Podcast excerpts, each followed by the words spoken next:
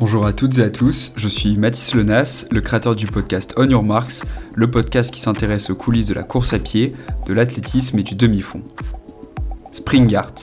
Même si vous ne fréquentez pas les pistes d'athlétisme et que le nom de Springart ne vous parle pas forcément, je suis prêt à parier que vous avez déjà vu sans le savoir un des maillots de cette jeune marque de textiles sportifs. Aujourd'hui, la popularité de Springart a explosé, leurs produits sont omniprésents dans les meetings et leurs débardeurs sont sur le dos des plus grands athlètes élites comme Jimmy Gressier, Alice Finot, Morad Amdouni ou encore Renaud Lavillenie. Depuis quelques mois, les traditionnels maillots Nike ou Adidas disparaissent peu à peu des compétitions et des meetings pour laisser apparaître ceux de Springart.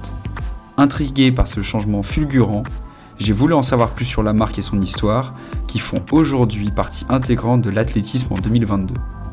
J'ai donc pris le train, direction 3, pour rencontrer la personne à l'origine de tout ça, Arthur Berthelin, le jeune fondateur de la marque. Après une visite passionnante de l'usine familiale où Arthur et toute son équipe fabriquent leurs produits, j'ai eu la chance de pouvoir enregistrer cet épisode d'On Marks pour vous présenter les coulisses de cette marque. Dans cet épisode, Arthur nous parle de son parcours, de l'origine de Springart, de l'innovation dans le textile sportif et nous donne même un petit cours technique sur comment faire un débardeur. J'espère que ce nouvel épisode vous plaira. Et si vous voulez soutenir On Your Marks, je vous invite à suivre le podcast sur les réseaux sociaux, mais surtout d'en parler autour de vous. Bon épisode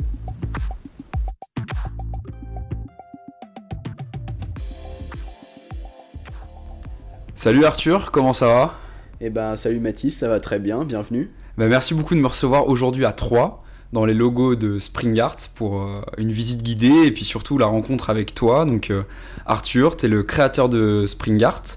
Donc Springart, pour ceux qui... Enfin beaucoup de gens commencent à connaître Springart, c'est une marque de textile, mais tu auras l'occasion de revenir là-dessus, c'est une marque de textile sportif euh, qui commence à vachement bien s'implanter dans tout le milieu athlétique, surtout dans les compétitions. donc on commence à bien connaître Springart, mais on connaît pas forcément euh, qui est derrière tout ça, l'histoire de la marque, etc. Donc c'est euh, pour ça aujourd'hui que je t'ai invité à participer à cet épisode-là.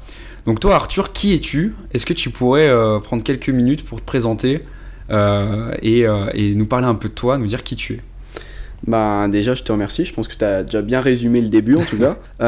donc, en effet, je mets pas souvent mon visage en avant sur, sur Springart. Euh, je suis quelqu'un d'assez discret. Euh, donc je m'appelle Arthur Berthelin. J'ai créé la marque en 2016, euh, donc j'avais 16 ans. J'étais encore au lycée. Pourquoi?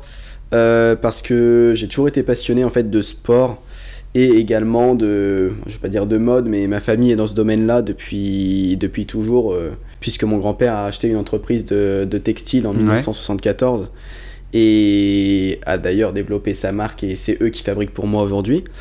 Euh, donc euh, ouais, depuis 2016, c'est vrai que comme tu l'as dit, ça a bien, ça a bien évolué. En tout cas, moi, je suis satisfait de l'évolution. Ça cartonne. ouais, carrément. Et puis on y va step by step. Il n'y a pas de précipitation. Il n'y a jamais eu de gros investissements jusqu'à aujourd'hui. Euh, c'est vraiment au jour le jour. bon, tu me diras, c'est un peu comme l'entraînement. Hein. De toute façon. tout se construit euh, étape par étape. Euh, on peut pas, on peut pas sauter les étapes. Et euh, et du coup, en effet, depuis, depuis 2016, il y a eu. On a commencé. La première image, comme tu as pu me le dire tout à l'heure, c'est, c'est Vincent Louis, avec qui forcément on a lancé la marque avec les combinaisons que tu as dû voir d'ailleurs sur les, sur les championnats de France. Ouais, c'est ça, ouais. quand j'étais un peu plus jeune, on, on voyait Vincent Louis qui, qui portait, qui était un peu pour moi le premier athlète à porter des combats euh, et combi, euh, donc short et t-shirt euh, sur la même pièce. Et c'est vrai qu'il y avait le petit logo Springart et je, savais pas du tout ce que c'était à l'époque, mais ça m'avait marqué. Ouais. Ouais, c'est ça. Et puis même d'ailleurs, au tout début, sa première combi était justement avec, avec le logo de la marque de mes parents. C'était même pas Springart au tout début. sur les... Ouais, ouais, la première année. donc la société Lafitte. Et, donc les premiers championnats de France justement où on a pu voir Vincent, euh, il y avait peut-être 3-4 euh, gars qui étaient équipés, euh, qui avaient des débardeurs ou des combis. Et c'est vrai qu'aujourd'hui, je pense qu'on va sur n'importe quelle compète, on, en voit, on en voit un peu plus. Hein. Non, non, vous avez pris une part énorme. Et, et sinon, toi, ton, ton profil, donc là, tu as 23 ans, c'est ça? Est-ce que tu peux nous dire un peu ce que tu as fait comme, comme étude, comme parcours qui t'a amené justement à, à, être là où tu es aujourd'hui, à avoir créé ta marque? Ouais, c'est ça, là j'ai encore 22 d'ailleurs. Ouais, 22. Euh, je vais aller sur mes 23 du coup bah, en 2023. donc mon parcours, en fait, j'ai fait mon lycée en France. J'ai fait un, bac S. je dirais plus parce que ben, à l'époque c'est ce qu'on disait, enfin c'est ce qui t'emmène un peu partout. j'ai toujours rêvé d'être architecte. Au final, ben maintenant, je fais autre chose. ouais, ça a bien changé. Et c'est peut-être pas plus mal.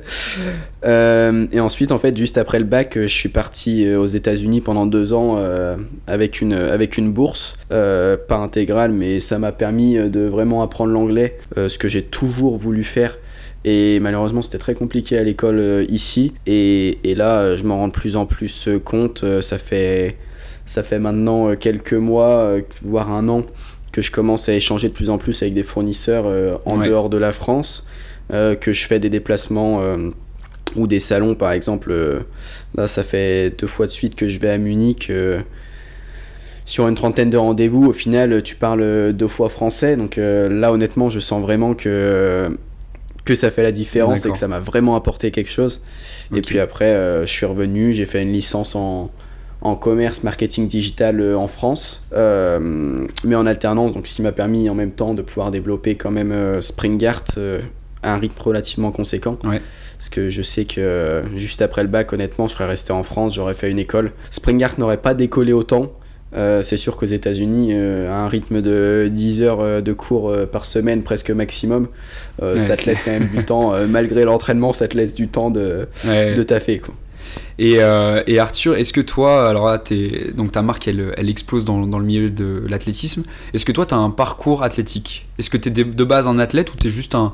C'était un peu un. Voilà, les, planètes sont alignées, c'est-à-dire que tu aimais bien le sport, tu avais une, de base une, une famille qui avait euh, une, une entreprise de textile sportif et du coup, tu dis, allez, on va se lancer là-dedans. Ouais, moi je cours depuis que j'ai 5 ans. Euh, je suis en club depuis que j'ai 5 ans. Euh, je dirais que j'avais un niveau euh, plutôt pas mal dans les catégories jeunes. je faisais, je pense, des bons chronos. J'ai déjà, fait les, j'ai déjà fait les stages Horizon 2024. après, ça a un peu stagné. Ouais. pourquoi ça a stagné Est-ce que c'est peut-être d'ailleurs le mélange entrepreneuriat, lycée qui prenait beaucoup de temps, ce qui est d'ailleurs, ce qui est d'ailleurs possible? Je dirais qu'aujourd'hui, j'ai un bon niveau euh, régional, euh, interrégional, enfin, tout dépend ce qu'on appelle un bon niveau interrégional.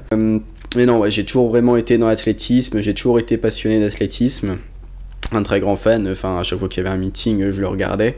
Euh, donc d'ailleurs c'est marrant de aujourd'hui fréquenter les, tu les athlètes euh, pour lesquels t'es de qui t'étais fan il y a encore euh, peut-être 3-4 ans. Donc ouais, non, je suis ouais. je suis vraiment de ce milieu là et j'ai vraiment j'ai vraiment mélangé on va dire de passion j'aimerais qu'on revienne un peu sur Springard donc ta marque qu'on parle un peu de son histoire de comment ça s'est créé quelle est la genèse de ton, de ton, de ton projet qui aujourd'hui bah, cartonne quand on va sur un meeting d'athlétisme bah, on voit euh, des, des il y a quasiment que des maillots Springart euh, aux effigies des clubs euh, des athlètes.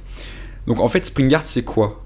Comment, tu nous l'as un peu dit dans l'introduction, mais comment est-ce que tu as eu l'idée de créer cette entreprise-là? Et, qu'est-ce qui explique en fait voilà, la motivation que tu as eu à, à, te lancer dans ce projet-là?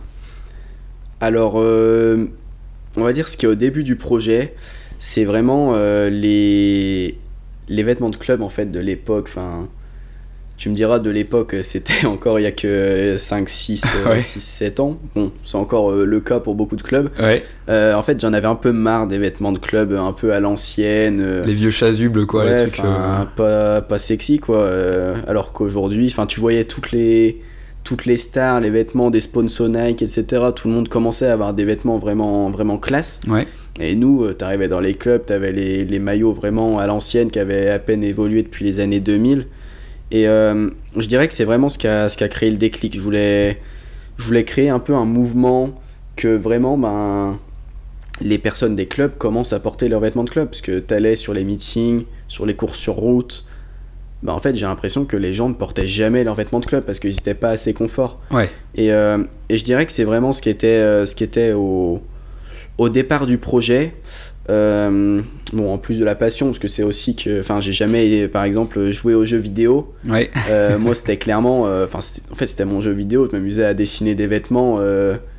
à partir de la, de la troisième, suite à un stage, enfin, suite au stage de troisième d'ailleurs dans l'entreprise de, de ma famille. ouais, c'est vrai que tu baignes dedans ouais, depuis tout gamin. Et du coup, ouais, je m'amusais à faire ça. Et puis au début, forcément, quand tu fais un premier vêtement pour, pour Vincent Louis, c'est sûr que, que ça motive. Parce que c'est quoi justement Euh, l'histoire avec le, le maillot de Vincent Louis Tu m'en avais parlé, tu m'avais dit que quand t'avais 15 ans, t'avais donc fait le premier, euh, enfin t'avais offert un maillot à Vincent Louis, c'est ça? Donc tu peux nous raconter un peu euh, l'histoire de, de, de, ce- de ce, de ce moment-là de ta vie? Ouais, c'est ça. En fait, j'étais, ben du coup, euh, enfin, en fait, à ce moment-là, je sais même plus si j'étais encore en troisième ou si j'étais en seconde.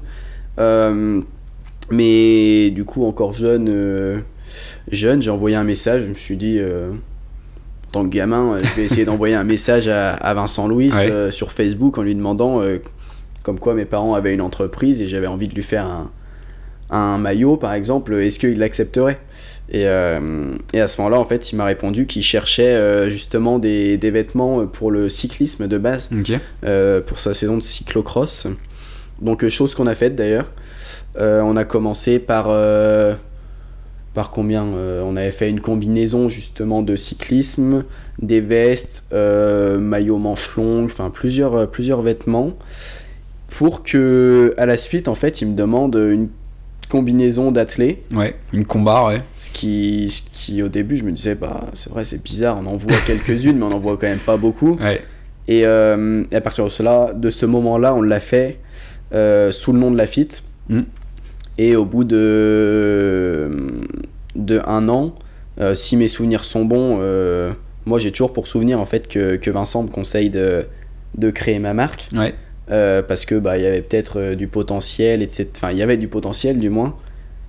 Est-ce qu'il m'a réellement dit ça ou est-ce que c'est moi au fil des années je me suis fait un film dans ma tête? Je ne sais pas mais en tout cas j'ai créé la marque. Ouais, à partir de là bah, on lui a fait les premières combis sous Springart. Euh, et c'est là que ouais ça a commencé à se faire connaître et honnêtement euh, sans Vincent aujourd'hui je pense que je pense que je serais pas là Pas où t'en es. Donc si Vincent Louis, tu nous écoutes, euh, Arthur te remercie, j'imagine, pour, ouais, pour le petit coup de pouce en avant. Et, euh, et, et ça, ça fait quoi en fait quand on a 15 ans, enfin à peu près 15-16 ans, de se dire que. Parce que, alors par la suite, donc tu as fait les tenues de Vincent Louis, euh, tu as aussi fait des combats pour la Villénie, tu as aussi fait des maillots pour Gressier. Euh, Qu'est-ce qu'on se dit à 15 ans euh, qu'on a fait des maillots pour euh, les grandes stars de l'athlé ça, t'a fait quoi un peu? T'étais contente T'étais fière T'étais. euh, Déjà, Vincent, euh, je vais pas mentir, j'attendais même pas de réponse. Parce Ouais. que pour moi, un, un gars comme ça, euh, pour moi, c'était, il y avait aucune chance qu'il me réponde sur, sur Messenger. quoi. Et donc là, ça a commencé à faire un peu. Après, quand on m'a demandé pour, pour Renault, euh, c'est pareil. Enfin, le gars à l'époque, il était encore euh, champion. Enfin, il c'était avait le meilleur, record ouais, du c'était- monde. C'est le meilleur, ouais. Et euh, enfin, remarque que ouais, 2016, il venait de l'avoir. Ouais. Donc c'est sûr que ouais, tu, c'est des personnes que, c'est des stars. enfin, c'est, c'était, tes idoles quoi. Et donc non, franchement, ça, ça faisait vraiment plaisir et c'est ça aussi qui motive, parce que bon, chaque client est un client. Moi, je le fais pour le plaisir, mais c'est sûr que avoir euh, Vincent Louis euh, ou, ou Renault qui te demande un vêtement, c'est sûr que ça te motive par rapport à quelqu'un. euh, Ouais, bien sûr. dire mon voisin quoi. Et surtout, surtout au début, parce que alors, donc ça, comme tu l'as dit, c'était en, à peu près 2016. Euh, Aujourd'hui, maintenant, Springart, c'est beaucoup plus. Enfin, y a, il y a- les volumes de vente sont beaucoup plus énormes, c'est beaucoup plus développé. Maintenant, c'est une marque qui est connue dans le- dans l'environnement euh, euh, course à pied. Euh, Springart, là, là, je rentre un peu dans les questions plus techniques, mais Springart, du coup, c'est donc c'est à 3. vous êtes sur euh, une fabrication 100% artisanale, 100% française. euh, Enfin, c'est c'est quoi un peu les lignes directrices de votre production? Ouais, c'est ça, on est basé sur 3. toute la prod est faite sur 3. Euh, seulement les matières, euh, malheureusement, euh, il n'y a pas beaucoup de personnes qui fabriquent du tissu en France. Donc euh, les matières viennent euh, généralement, enfin principalement d'Italie. On en a un peu qui viennent d'Espagne. Ouais. Euh, donc euh, on reste vraiment dans la, dans la proximité. Pas de euh, Made in China en tout cas. Voilà, les Made in China. Ouais. Honnêtement, moi je suis le premier à le dire, ils sont très très forts et peut-être même meilleurs que, que nous, Européens. Mais on essaye de vraiment se limiter au Made in France et vraiment à côté quand quand il n'y a pas le choix. Et aujourd'hui, ça fonctionne. Euh, la qualité européenne, euh, mine de rien, euh, on a toujours eu que des bons retours. Ouais. Donc, Et, euh, aujourd'hui, Springard, donc ça, ça a bien bougé depuis 2016. Aujourd'hui, vous êtes combien un peu dans, à peu près dans l'entreprise? Euh, dans Springart même, on est quatre personnes, euh, deux embauchés et deux en alternance. Ouais. Par contre, on travaille vraiment main dans la main avec l'entreprise du coup qui produit pour nous, donc celle de ma famille que je devrais d'ailleurs euh, récupérer dans les, dans les mois à venir. Ouais. Euh, et du coup, en tout, on travaille euh, sur la partie communication, marketing, vente. On va être, on est entre 7 et 8. Et en atelier, on a 6 à 7 personnes qui travaillent, euh, plus des personnes qui sont là pour le contrôle qualité, la découpe, et deux, deux infographistes qui travaillent, eux, sur les designs et s'assurer que, que l'impression soit nickel et que... euh, D'accord, ouais, donc vous êtes à peu près une bonne respectées. vingtaine euh, dans, le, dans, le- dans, dans votre, dans votre entreprise. Ouais, je dirais que ouais, il y a entre 20 et 25 personnes qui, qui interviennent euh, du on va dire du début à la fin de la à la livraison. Ok. Et, euh, et aujourd'hui, c'est c'est qui sont vos, enfin, c'est qui vos, vos clients principaux? Est-ce que ça va être du particulier? Est-ce que c'est des clubs? Euh, Même de manière plus large, en fait. Là, moi, je vois. Bon, bah, on parle d'athlé parce que c'est c'est- c'est mon sport et c'est ce qui m'intéresse. Mais euh, même de manière générale, est-ce que tu as d'autres sports en, en, en client ou pas du tout? Aujourd'hui, on va dire que la part de notre marché, c'est 95, même plus de 95%, euh, c'est vraiment les clubs. D'accord. Donc euh, club en direct ou alors les boutiques club qui permettent euh, aux adhérents de commander directement. Euh, la partie particulier, on en a une mais on n'a jamais cherché à la développer. Ça n'a jamais été ma priorité. Mais ça va changer à partir de janvier. D'accord. Quand en janvier, on ne sait pas encore, mais ça va changer. Et euh, on travaille aussi ouais, avec. euh, Enfin, on essaye du moins de développer d'autres sports comme le cyclisme et le triathlon. Euh, du moins, les collections sont faites, euh, tous les produits sont prêts. Ok. Euh, Ça, ça lâche des grosses coupes. mais, mais le gros problème, le gros problème, comme tu l'as vu lors de la visite, c'est que en fait, on a déjà beaucoup trop de travail pour l'athlé, on est saturé. Ça a vraiment passé un cap depuis novembre dernier, et puis c'est, enfin, ça continue en permanence, en permanence, en permanence. Euh, c'est très dur de recruter en France également, d'ailleurs, Ouais. euh, surtout sur des métiers comme la couture. Donc euh, ça, c'est, je dirais, c'est le gros point noir de notre, de notre développement, c'est qu'on a un peu du mal à, à trouver du, du personnel, alors que ben, ça se voit, et ça, ça grossit tous les ans, tous les ans Ouais, on double, besoin, euh, ouais. Tous les ans on double et on est vraiment resté pour l'instant que sur les clubs d'athlétisme. D'accord. Donc, euh, je Donc, te laisse euh, imaginer en rajoutant le cyclisme, le triathlon et les particuliers. Ouais, donc si jamais vous avez des compétences, euh, n'hésitez pas à contacter Arthur hein, pour trouver ouais, un là- stage, un, un CDI j'en sais rien. recrute, là, on recrute carrément dans ce domaine. Ok. Arthur, moi j'y connais rien du tout euh, à l'industrie du textile. Euh, bon, j'ai une vague idée de, de comment ça fonctionne, mais euh, est-ce que rapidement, en quelques minutes, tu peux nous faire un petit tuto euh, de comment est-ce que aujourd'hui, en 2022, on, on conçoit, on, on développe et on produit un, un vêtement, un textile sportif? Bah, on va le tenter. hein. C'est un peu compliqué, je pense, d'imager ça à l'oral. Euh, bah, j'ai pu te le montrer d'ailleurs Ouais, alors oui. quelques minutes Moi, je, avant. je suis un peu avantagé euh, parce que j'ai vu tout ça, mais... mais- grosso modo, est-ce que tu peux nous refaire un petit récap de. ouais, ça, ça va le faire. Voilà. Euh, du coup, en fait, nous, on a un premier contact avec nos clients. Si je prends l'exemple de ben, quand on gère un dossier avec les clubs. Donc, euh, on, va, on va essayer de gérer tout ça avec eux, de savoir euh, leurs origines, d'où ils viennent, euh, pourquoi ils cherchent aussi à faire une collection, pour vraiment faire en fait un design sur mesure à leur, à leur, euh, à leur image. Euh, c'est une de nos grosses forces, c'est qu'on fait vraiment euh, des designs personnalisés pour, pour chaque club ou particulier, même si on a arrêté, on a mis de côté la personnalisation en pièce unique parce qu'on a trop de demandes et du coup c'est problématique. À partir de là, une fois qu'on a validé euh, les designs, euh, ça c'est envoyé en fait à l'usine de production où on a deux infographistes qui eux vont vraiment adapter les, les designs, potentiellement rajouter un peu de gras sur les logos selon les règles d'imprimerie. Euh, parce que forcément, euh, c'est pas logique pour tout le monde et ça ne l'était pas pour moi au début non plus. Euh, quand tu imprimes par exemple un logo blanc sur un fond noir, bah, le noir il va un peu déborder, et il va ça bave, dans le blanc, ça- ouais, et du coup, ben, c'est régler tous ces petits paramètres là. À partir de ce moment-là, les infographistes, eux, impriment sur un papier spécifique, un papier euh, type. euh, et les couleurs qui sortent sur ce papier d'ailleurs ne seront pas les couleurs qui sortiront par la suite sur tissu, ils vont varier. Euh, en parallèle, on a euh, la découpe qui se fait, du moins aujourd'hui, euh, parce qu'on travaille encore pas mal à l'ancienne, euh, mais on est en train d'évoluer, on vient d'avoir un investissement, ou du moins l'usine vient d'avoir un investissement dans une machine laser pour pouvoir faire des meilleures finitions et faciliter la production. Ouais. Euh, mais aujourd'hui, en tout cas, il découpe à la main euh, sur un tissu blanc. À partir de ce moment-là, on descend à l'étape suivante qui est la calandre qu'on appelle le pressage, où on va avoir en fait le papier qui va défiler avec les impressions et il y a une personne qui va en continu venir poser les pièces de tissu blanches qui auront été découpées préalablement dessus. Ouais.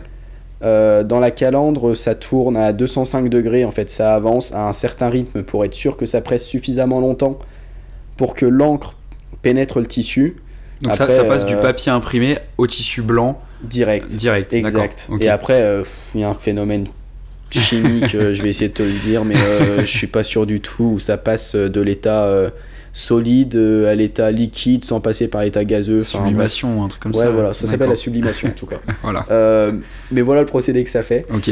Euh, à partir de là, euh, la personne récupère tous ces tas de tissus, les assemble, ben, la manche droite avec la manche gauche, avec le devant, avec le dos, Ouais. pour être sûr que ce soit bien organisé.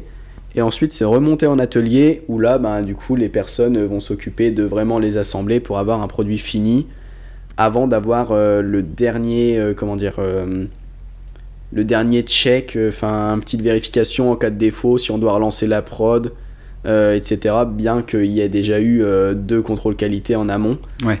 Puis la mise sous sachet et l'expédition enfin au client. Donc, euh, ben, toi d'ailleurs, j'imagine. c'est vrai que des fois on se dit, tu vois, les délais, c'est c'est bizarre, on comprend pas trop pourquoi Ouais, c'est ouais. aussi long. Mais en fait, maintenant, euh, je comprends mieux. J'imagine que ouais, quand tu vois le procédé, en fait, tu te dis, ouais, on- comprend mieux pourquoi c'est pas livré bah, comme Nike euh, en deux jours. Parce Ouais, qu'en fait, parce nous, on produit vraiment tout sur mesure, quoi. C'est ça, moi ce qui m'a ce qui m'a impressionné en fait quand j'ai visité donc pour, pour ceux qui nous écoutent, j'ai eu le droit à une petite visite, visite privée des ateliers euh, un peu avant l'enregistrement de l'épisode et c'est vrai que quand on arrive en fait tout est fait à la main donc euh, ça c'est vraiment des rouleaux de tissu blanc qui arrivent. Euh, Il y a la partie un peu design graphique qui vient faire son travail pour pour euh, faire le- les, visuels de ce qui va être imprimé. Et ensuite, on passe de vraiment de bouts de tissu à chute, de, à, bout de, maillots qui sont ensuite cousus à la main. Il n'y a pas du tout de robots, il n'y a pas de bras euh, mécaniques qui viennent faire le travail. C'est vraiment des, hommes et des femmes derrière qui viennent s'occuper de tout ça. Donc, euh, bah, merci Arthur en tout cas pour ce petit cours sur, sur le- le- les, mécaniques de l'industrie textile. Euh, Avec plaisir, j'espère que je est-ce suis pas euh, trop emmêlé. non, ça va, c'était très clair. Euh, donc là, c'était pour l'industrie du textile sportif. Toi, c'est vraiment ce que, ce que fait Springart et ce que fait même historiquement ta famille. Euh, Est-ce qu'il y a des différences notoires entre l'industrie du textile sportif et textile de tous les jours? Donc euh, là, dans ce que tu m'as dit, euh, enfin, est-ce qu'il y a vraiment des trucs très spécifiques qui vont euh, différencier les deux industries? Je, bah honnêtement, je connais pas l'autre industrie, Ouais. donc euh, je ne sais pas trop. Euh, mais je sais que par exemple, euh, les machines ne sont pas réglées de la même façon. Euh, c'est pas exactement les mêmes styles de fil qu'on utilise. Euh, les finitions, après, bon, c'est juste que tu vas avoir différentes, di- différentes finitions selon, de, bah, selon du textile classique de l'habillement et, et là, dans notre cas, le, le textile sportif. Après, nous, je sais que dans le sport, en tout cas, on utilise beaucoup de matières un peu élastiques. Ouais. Euh, donc des fois c'est assez compliqué à gérer. Nous je, enfin, moi je connais pas le côté technique, enfin où je commence à le connaître de plus en plus, mais c'est pas ma spécialité. Mais quand je vais dans l'atelier, des fois je me rends compte euh, il y a des galères par exemple sur les tissus qui sont trop fins parce que tu as l'impression qu'en fait tellement le tissu est fin, la couture elle, elle va limite arracher Ouais, le tissu. ouais, c'est abusé des fois. On se dit, euh, on se dit qu'on court un peu euh, tout nu, quoi. Il y a des maillots où tu te dis, ouais, je suis à poil en fait sur mon maillot. euh. Bah de fou. Et puis même si on reprend l'exemple de la sublimation, dans le sport c'est très très utilisé. Ouais. Dans le monde de l'habillement c'est quasiment pas utilisé et nous je dirais que c'est notre grosse force aujourd'hui et c'est aussi pourquoi euh, on travaille avec les clubs. D'accord. Et euh, alors, excuse ma vision un peu euh, naïve, Arthur, Mais donc là, comme, j'ai pu visiter l'atelier, tu as déjà répondu à pas mal de mes questions, mais je m'étais toujours dit que l'innovation en athlée, ou en tout cas dans le sport, c'était surtout bah, euh, bah, dans, dans, les, dans, dans le matériel qui est utilisé, donc les raquettes de tennis, et trucs comme ça. Mais qu'en athlée, ce serait surtout dans les chaussures et uniquement dans les chaussures. En fait, je voyais pas ce qu'on pouvait faire de plus euh, sur le textile. Euh, mais est-ce qu'aujourd'hui, dans, dans le textile sportif, on continue encore à innover et ça devient un argument de, démarcation par rapport aux concurrents, etc. Ou alors est-ce qu'en fait on se contente uniquement euh, d'avoir une bonne qualité, d'avoir un, design qui est sympa et de capter euh, euh, l'attention vis-à-vis de ça? Est-ce qu'aujourd'hui, ouais, toi, Springart, il y a vraiment une volonté d'innover dans des nouvelles techniques dans, J'en sais rien en fait, même c'est à toi de, de me présenter ce qui se fait un peu de mieux, mais est-ce qu'on est dans cette dynamique d'innovation encore dans le textile? Bah carrément, comme tu l'as si bien dit, aujourd'hui c'est les chaussures qui prennent vraiment le dessus du marché euh, dans le marketing du sport. Enfin, on s'en rend compte avec, euh, avec Nike, avec les, les premières chaussures carbone où ça a fait un buzz euh, pas possible. Les perfs sont vraiment, enfin, Ça a chuté. vont, vont, de, Ouais. vont avec quoi. Tout le monde bat des records, etc. Bon, il y a peut-être plus de blessures d'ailleurs. Moi, je sais que ça a été mon cas depuis ces chaussures-là et euh, il y a plusieurs personnes avec qui j'ai pu échanger et ça a été le cas avec, avec les chaussures carbone. Bon, je pense que ça dépend des personnes. Euh, après, c'est vrai que dans le, dans le textile, en fait, on n'a pas autant cette vision de l'évolution, alors qu'en réalité, euh, il y a vraiment beau- beaucoup de choses à faire. Ouais. Euh, notamment euh, par rapport au frottement, aux irritations. Euh, ben, on, on a déjà tous entendu parler euh, des personnes qui font du long, euh, qui ont les, ont les tétons en sang Ouais, euh, ouais. à la fin de leur marathon ou même d'un 10 bornes. Euh, Ces images restent gravées dans ma mémoire et c'est. Et voilà, c'est des détails, mais en soi, c'est quand même relativement important. Et si on va plus loin, nous, là, on est en train d'investir de plus en plus dans les technologies de collage. Mhm. Comme j'ai pu te, te présenter un peu plus tôt dans, dans l'après-midi. Euh, et le collage, euh, en soi, c'est juste, ben, pour ceux qui, qui ne sauraient pas de quoi on parle, c'est on utilise de la colle en fait euh, et non plus du, du fil, Ouais. ce qui rend le produit plus léger, plus résistant également. Bon, à part euh, si euh, vous vous trompez dans la température de votre machine à laver et que du coup, bah, il y a un certain risque que ça se décolle. Ouais. Euh, Peut-être pas la première fois, mais si les, les erreurs ça m'est s'enchaînent, arrivé, ça, ça peut le arrivé, faire. Moi, le premier, pareil, j'ai déjà mis, comme par hasard, le seul jour où je me trompe, euh, il y avait tous mes produits Nike euh, en collé. euh, Ouais, ouais. bon, bah, ils, sont tous, ils sont tous morts. hein. Pareil. Mais ça, c'est vraiment un, un gros plus. plus de légèreté dans le produit. C'est ultra, ultra important. Plus d'irritation. Par exemple, les coutures qui pourraient être gênées sous le bras ou sur les côtés. euh, Ouais. Bah là, au moins, c'est plus le cas du tout. Euh, c'est plus esthétique également, parce que, mine de rien, on s'en rend compte.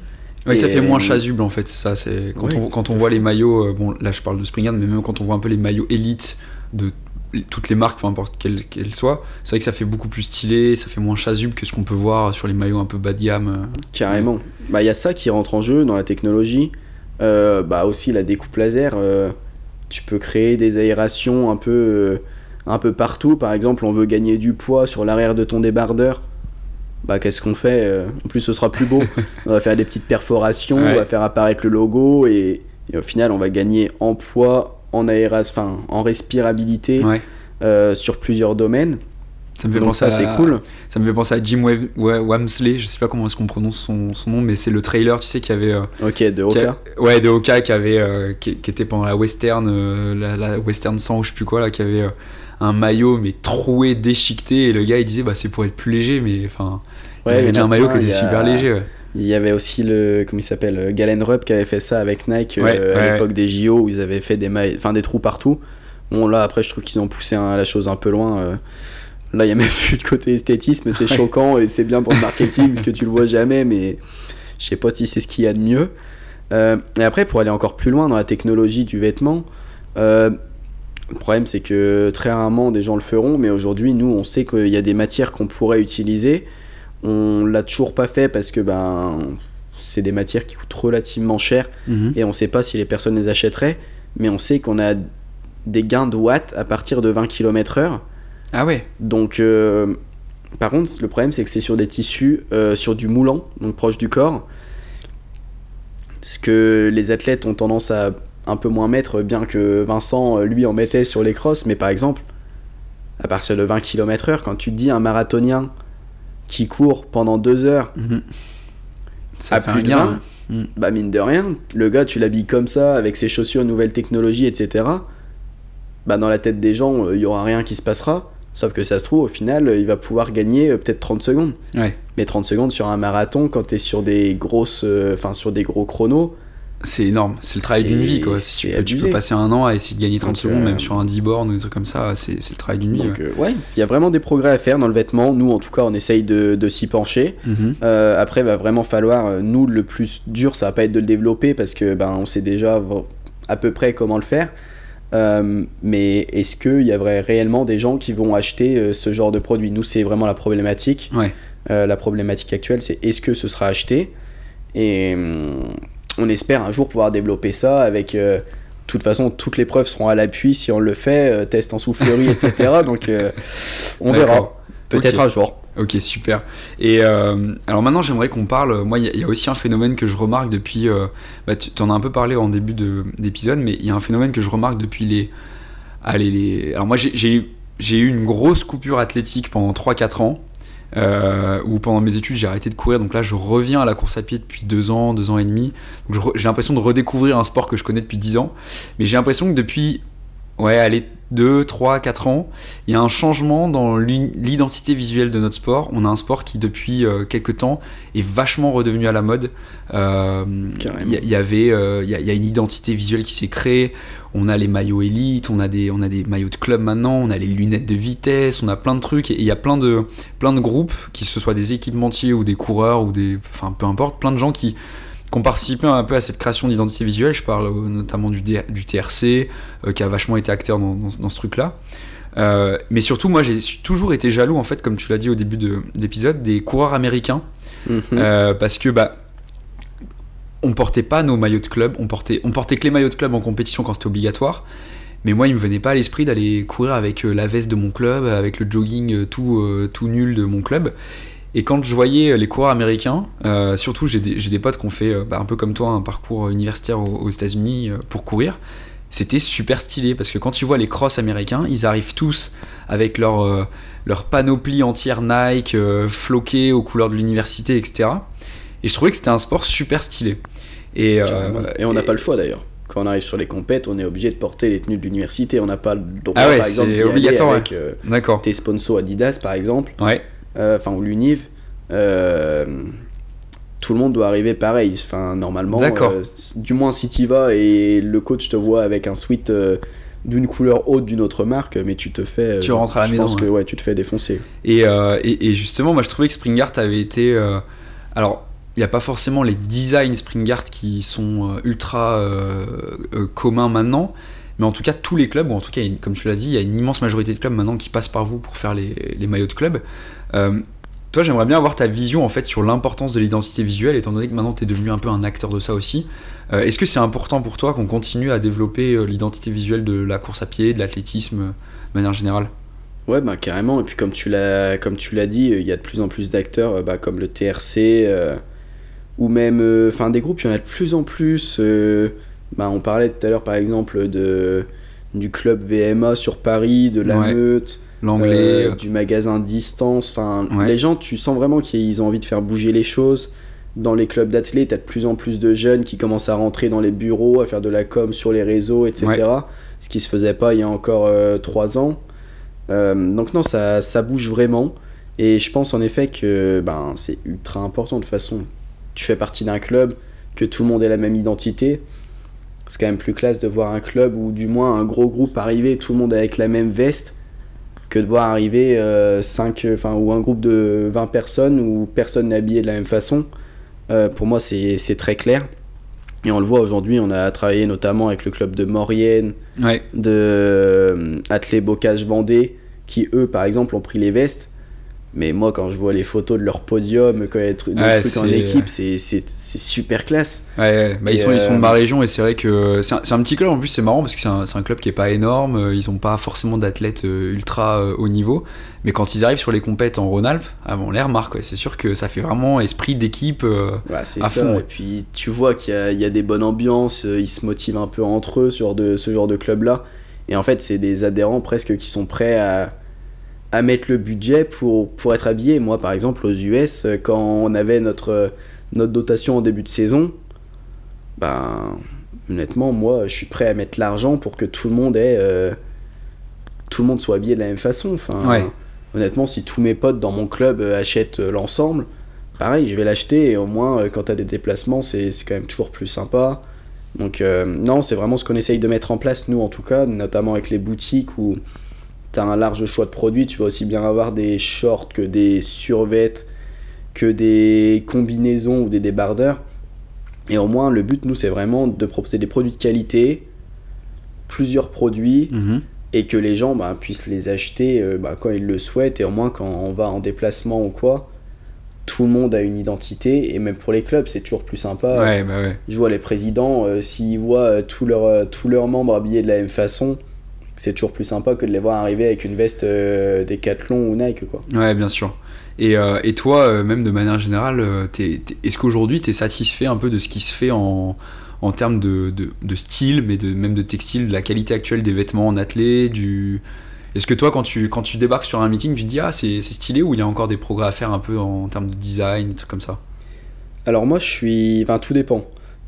Si on parle des produits Nike etc oui j'aime bien même si j'essaye d'en porter le moins, de moins en moins parce Ouais. que bah forcément enfin, ce qui semblera logique à tout le monde euh, je pense qu'il faut que il faut que j'arrête en tout cas. Ouais, bien sûr. Euh, après je suis assez insatisfait enfin je suis un peu un éternel euh, éternel insatisfait pardon.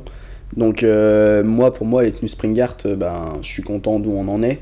Mais euh, je chercherai toujours à évoluer. Et en fait euh, je serai jamais content de ce qu'on a. Donc euh, mais par contre quand j'ai le retour des clients euh, en général c'est positif donc Ouais. euh, c'est toujours euh, c'est toujours bien mais euh, là par exemple ces derniers temps on est en train de développer plein de nouvelles gammes sur les bas notamment pour avoir des produits vraiment plus quali plus enfin encore mieux pour la performance etc Ouais, notamment sur les shorts, euh, on va dire les shorts style Aero Zwift et les, et les cuissards. Donc sur les tests qu'on a fait jusqu'à présent, euh, c'est cool. les retours qu'il y a en Ouais. tout cas par rapport à nos anciens shorts, euh, enfin c'est c'est incomparable, euh, on nous a dit, c'est c'est dingue en D'accord. tout cas. Ok. Euh, donc non, je suis, je suis vraiment satisfait sur ce point-là. Après, euh, ouais, comme je disais, de toute façon, on va toujours essayer d'évoluer.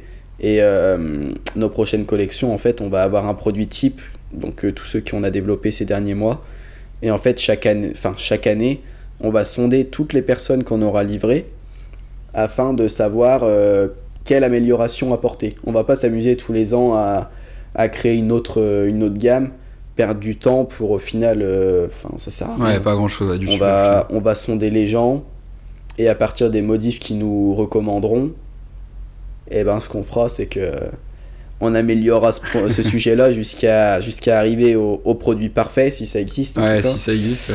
Euh, et ouais, moi je pense que c'est vraiment le plan, le plan à faire. Aujourd'hui en plus, il y a quand même. euh, bon, euh, je suis pas, euh, je suis pas à fond écologie, etc. Mais quand tu vois toute la, la pollution li- liée au textile, les déchets, etc. Ouais. Franchement, ça fait peur. Donc en vrai, si on peut développer un seul short, mais un seul short nickel plutôt que d'en développer 5 moyens, ben pour moi en tout cas le, le choix est vite fait. Et, euh, et on espère que, que les clients ben, penseront aussi dans ce sens-là. Ouais, qui vous suivront. D'accord, bah écoute, euh, merci beaucoup Arthur d'avoir participé à cet épisode. On arrive à la fin, euh, maintenant c'est déjà fini, désolé. hein. Ah, ça passe vite, hein Ouais, ça passe vite, hein. mais euh, en tout cas, merci beaucoup de, de m'avoir raconté, fait visiter aussi les usines et de m'avoir raconté bah, les coulisses de la création de Springart. Et puis merci aussi pour le petit cours sur la fabrication des vêtements, c'était super intéressant. Est-ce que tu veux nous faire un petit mot de la fin? Je sais pas si jamais tu as un message à faire passer, euh, quel qu'il soit, euh, c'est le moment, ta carte blanche, si jamais tu veux, t'exprimer avant qu'on rende l'antenne Bah en tout cas, un grand merci à toi déjà Avec de plaisir. peut-être déplacé, d'avoir d'avoir pu visiter tout ça, parce que c'est vrai que ça parle sûrement mieux, en tout cas de le voir de ses propres yeux. Ah ouais, ça, ça, ça marque. ouais. Parce que peu, peut s'en rendre compte et c'est pour ça qu'on essaye euh, de développer un peu euh, toute cette mise en avant sur nos réseaux sociaux, euh, notamment euh, avec un peu d'investissement dans la vidéo, la photo. Donc euh, en tout cas, si vous voulez voir euh, comment ça fonctionne, euh, n'hésitez pas à nous suivre sur, sur les réseaux parce que je pense qu'on va mettre de plus en plus de contenu là-dessus. Ouais. Et ouais, faire découvrir un peu la, comment dire, le savoir-faire français. Et, euh, et en tout cas, bah, si, si je peux vous donner un conseil, euh, continuez à faire de l'athlé. Euh, je pense que c'est un bon sport. Moi, je m'en retire de plus en plus, mais, mais je resterai quand même toujours relativement proche, proche des terrains et, et au plaisir, euh, ben, si un jour euh, vous portez, euh, vous portez un de nos vêtements. Voilà. D'accord. Bon, Arthur qui est assez, assez discret, mais euh, qui est souvent présent sur les compétitions, donc n'hésitez pas à aller le voir, il est vraiment adorable. Ouais, Bah, merci beaucoup, Arthur. Pas, si des fois vous avez des questions, etc., ou même on se croise un jour sur une compète, je suis, je suis assez ouvert et j'échangerai avec vous avec plaisir. Merci beaucoup Arthur, et puis bah, bon courage pour la suite, Et ben, et, merci, hein. euh, et bon courage pour le lancement de, des nouveaux produits euh, Springard qui arrivent bientôt normalement. Bah, merci à toi, et puis bah, on espère que ça, que ça cartonnera euh, aussi bien que les Tenue Club euh, ces dernières années, et puis que puis qu'on en verra de plus en plus sur les compètes. hein. Merci beaucoup Arthur, salut Salut. L'épisode est maintenant terminé, j'espère que comme moi vous aurez appris plein de choses sur l'industrie du textile sportif et sur ce nouvel acteur du paysage visuel de l'athlétisme. À ce propos, à votre avis d'où vient le nom de Springart? En fait c'est très simple, Arthur voulait trouver un animal qui soit rapide et endurant pour représenter sa marque, et comme Puma était déjà pris, il a choisi le Springbok, une antilope d'Afrique qui court super vite et qui est super endurante. Pour changer un peu le nom, il est tout simplement venu rajouter Art, comme Arthur, ce qui a donné Springart. Voilà, c'était la petite devinette du jour. En tout cas, je remercie sincèrement Arthur, sa famille et toute son équipe qui m'ont très bien accueilli et qui m'ont fait découvrir tout un monde que je ne connaissais pas. Merci d'avoir écouté cet épisode. De nouveaux épisodes arrivent très bientôt, alors abonnez-vous et suivez On Your Mark sur les réseaux pour n'en louper aucun. Continuez de faire du sport et à très bientôt